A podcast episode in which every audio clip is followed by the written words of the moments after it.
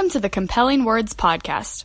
The Word of God is meant to move us, it's meant to call us to action. Listen in as Kevin Purdy teaches and presents a genuine and compelling message from the Word of God.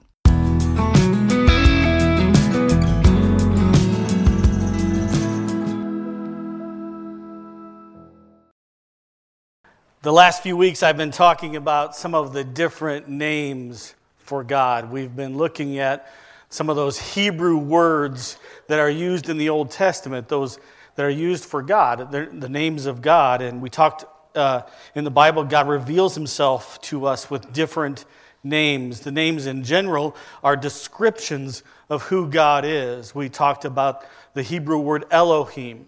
Elohim is God the Creator. We talked about the Hebrew word Adonai. And Adonai is God, the Lord over all. He is the one in authority, He has the supreme, ultimate authority. Last week we talked about Yahweh. He is the God who was, and the God who is, and the God who is to come, an ever present, unchanging God, a God who is with us. Today I'd like to look at another Hebrew word or another name that is used for God. And more than likely, you will be very familiar with this one. Even those who are outside of the church would recognize this. It comes from a psalm that we're all familiar with. It's Psalm 23. And here's what it says The Lord is my shepherd. I lack nothing. He makes me lie down in green pastures. He leads me beside quiet waters. He refreshes my soul. He guides me along the right paths for his name's sake. And even though I walk through the darkest valley, I will fear no evil, for you are with me. Your rod and your staff, they comfort me. You prepare a table before me in the presence of my enemies. You anoint my head with oil, my cup overflows. Surely your goodness and love will follow me all the days of my life, and I will dwell in the house of the Lord forever. This psalm, Psalm 23, is a very well known scripture. You hear it quite often, especially you'll hear it at funerals. It's also read or quoted in moments of fear or when nerves are getting rattled. You're in a situation where your nerves are getting rattled, you're fearful, and so that verse is often quoted or said. Military chaplains will tell you that on the night before a battle, there are many soldiers who find comfort and strength in those words, the words of Psalm 23. So, why does that psalm have such an impact? Why does it give us so much comfort and so much peace? Well, I think, I think I know why. Because of that very first verse within that psalm. Verse 1 says, The Lord is my shepherd. In the Old Testament Hebrew, it says Jehovah Rohi. Jehovah Rohi. Jehovah comes from the word that means to be or ever present, God with us. It's the same Hebrew word that is actually Yahweh. Rohi comes from a word that means to tend to or to care for, to pasture, to shepherd. Jehovah Rohi. When the Lord is with us, He is tending to us. He is caring for us. The Lord is taking care over us. The Lord is my shepherd. Why does this psalm give us so much comfort and peace? Because it reminds us that just like a shepherd takes care of his sheep, God is taking care of us. This psalm was written by King David. Well, do you remember what King David did before he was chosen as king? He was a shepherd. He was a shepherd. So he knew what a shepherd did.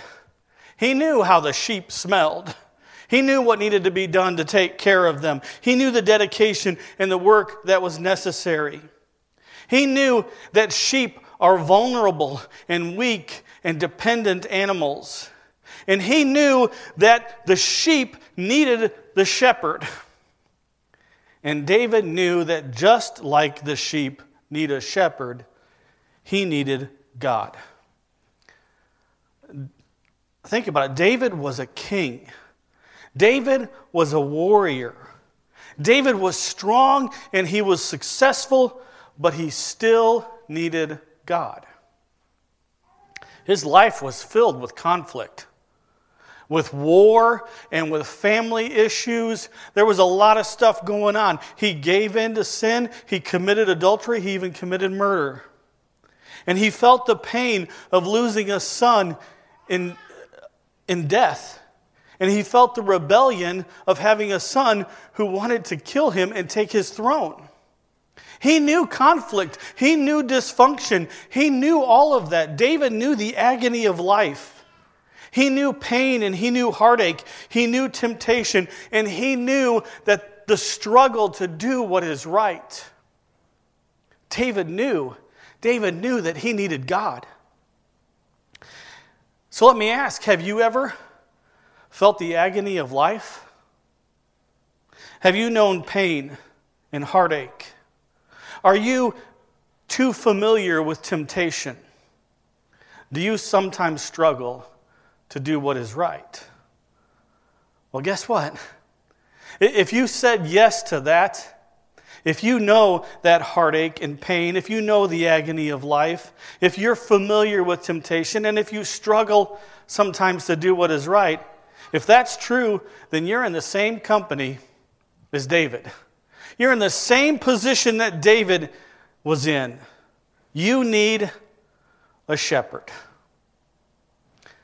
Have you ever heard of a spirit animal? Native Americans used to believe that we sometimes would have these animals guiding us in our lives.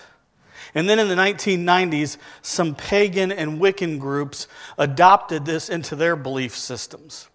So, a spirit animal, in that distorted belief, is literally a spiritual guide that takes the form of an animal. And as that phrase, the phrase of a spirit animal, as that phrase was used more and more, it became less and less about actual spiritual guides.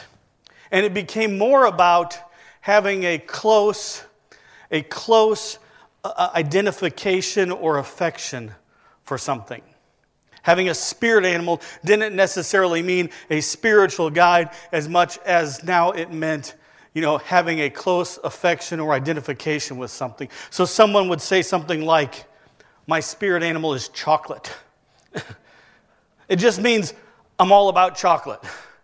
It just means that. And now people will, will refer to a spirit animal without any real serious belief in it.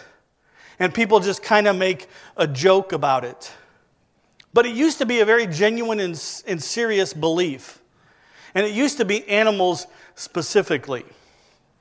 So, just out of curiosity, I did a quiz online to figure out what my spirit animal is.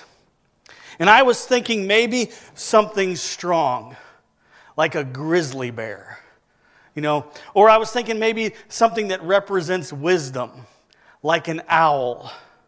Or I was thinking maybe it'll just be something literal, like a bald eagle. But, but no, according to the quiz, my spirit animal is a snake. that kind of surprised me. But here's what it said it said the snake animal meaning is powerfully connected to life force and primal energy. In many cultures, it is revered as a powerful totem representing the source of life. When the snake spirit animal appears in your life, it likely means that healing opportunities, change, important transitions, and increased energy are manifesting. What? it's just, just silly. I don't get it. And I'm going to be very, very clear. There's no truth. There's no truth in spirit animals. That's not taught anywhere biblically. But I will say this I will say the animal that God most often used to refer to us is sheep. If we do have a spirit animal, according to God, it is sheep. And I know, I know it would be, that's not really that impressive. Uh, it'd be nice to be associated with something uh, more exciting, something fierce or powerful or strong or something extraordinary. But nope, the Bible refers to us as sheep. And it's not the wild mountain sheep with the big horns, it's the domestic sheep, the woolly farm animals that say, bah. That's what the Bible refers to us. That's what God refers to us as. I'm certainly not an expert on sheep. Uh, I worked at a camp for a couple summers where the camp manager raised sheep, so I've been around them a little bit. And I don't know if I should share this, but I will. I once took one of the sheep one day and I smuggled it into the cook's cabin and tied it up in his bathroom. I, I thought that it would be a fun surprise when he came home. Um, I did not anticipate how nervous the sheep would get, and I didn't anticipate what nervous sheep do. And so, needless to say, there was a big mess that was made.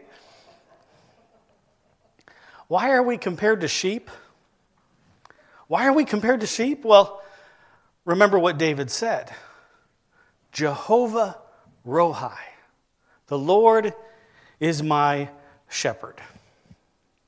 We are sheep because, just like sheep, we need a shepherd.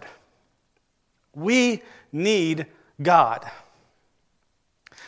Let me make a few comparisons. Sheep sometimes do dumb stuff. If you Google the question, Are sheep smart? you're going to find articles about how sheep are actually very intelligent with high cognitive abilities, including problem solving and good memory. However, you're also going to find tons of stories about ridiculous and harmful situations that sheep get themselves into.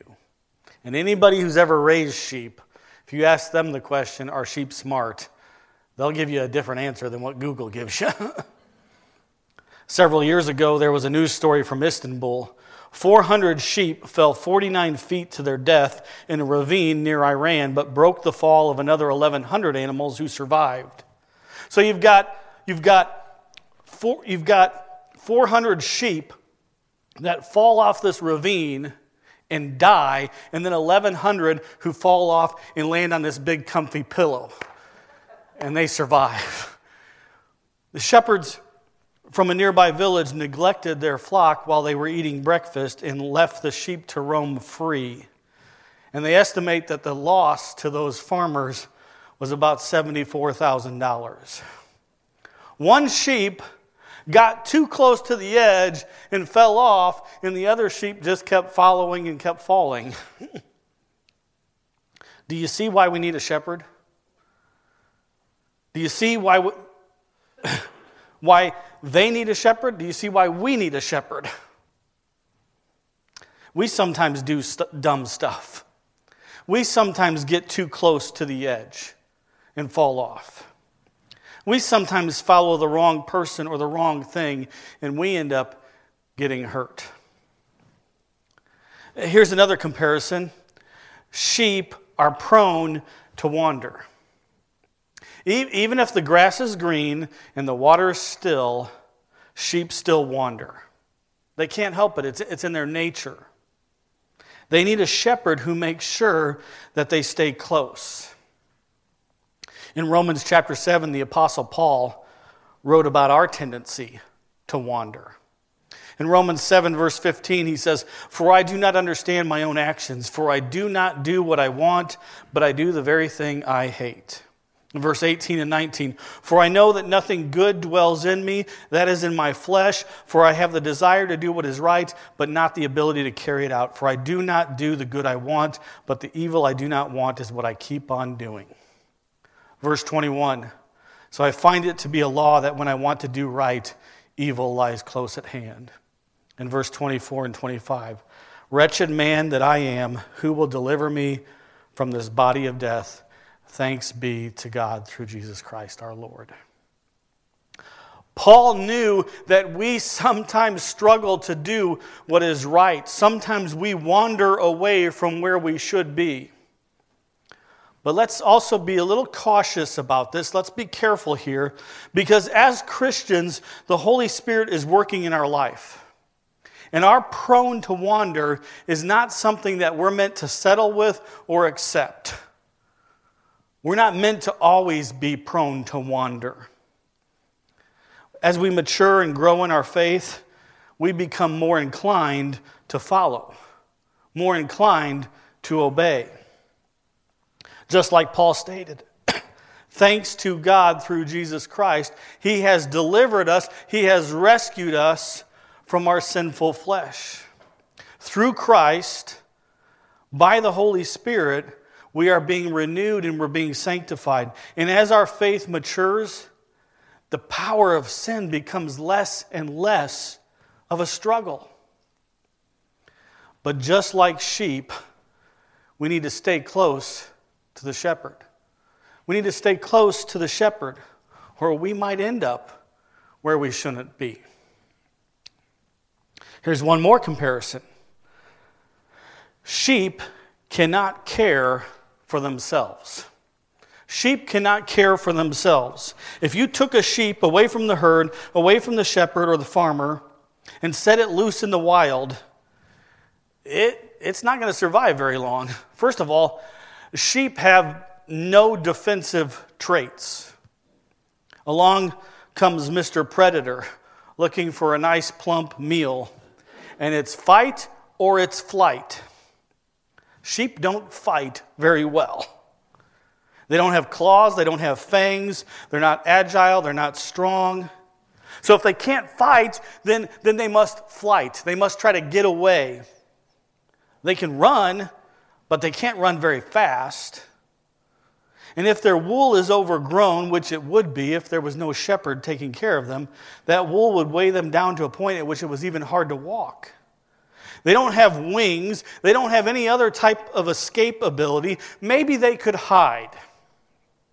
They don't blend in with their environment very well. I've never seen a camouflaged sheep.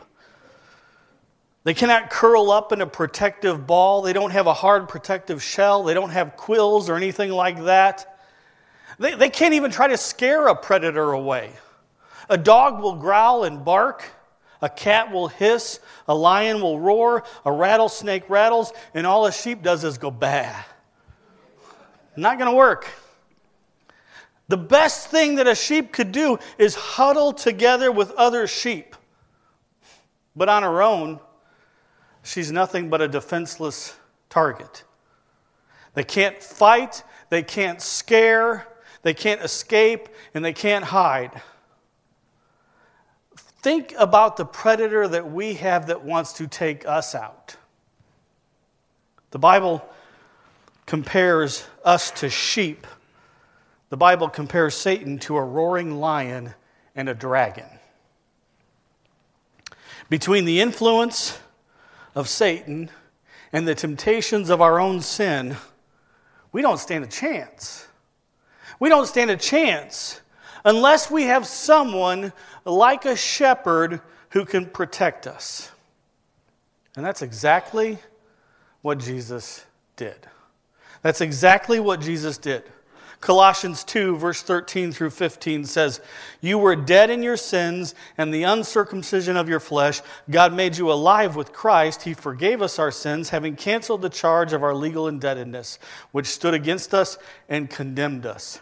He has taken it away, nailing it to the cross, and having disarmed the powers and authorities, he made a public spectacle of them, triumphing over them by the cross.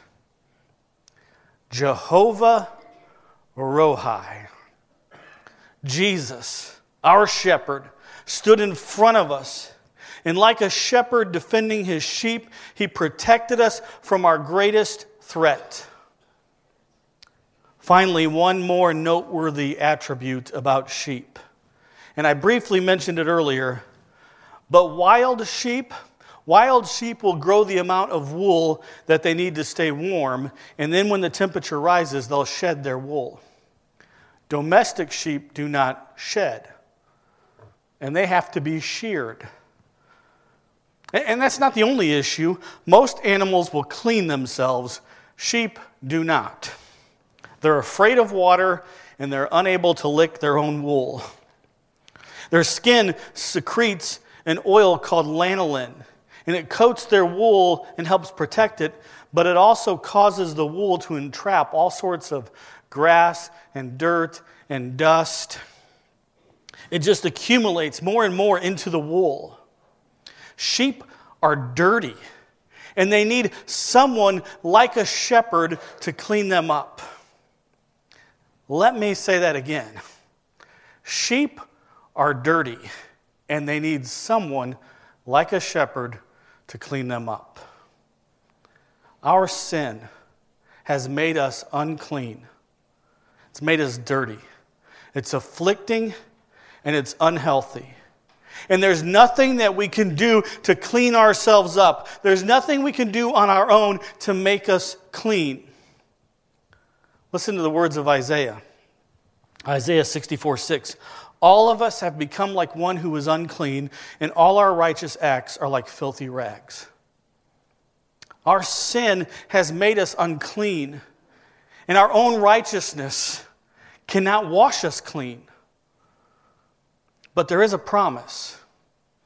Isaiah says it in Isaiah 118. Though your sins are like scarlet, they shall be as white as snow. Though they're as red as crimson, they shall be like wool. Isaiah is talking about sin that is forgiven. The sin was scarlet, it was red like crimson, and now it is white as snow. And then he compares it to wool. And you could be sure this is not the wool of a sheep that needs to be shorn. This is the wool of a young lamb, a freshly sheared sheep.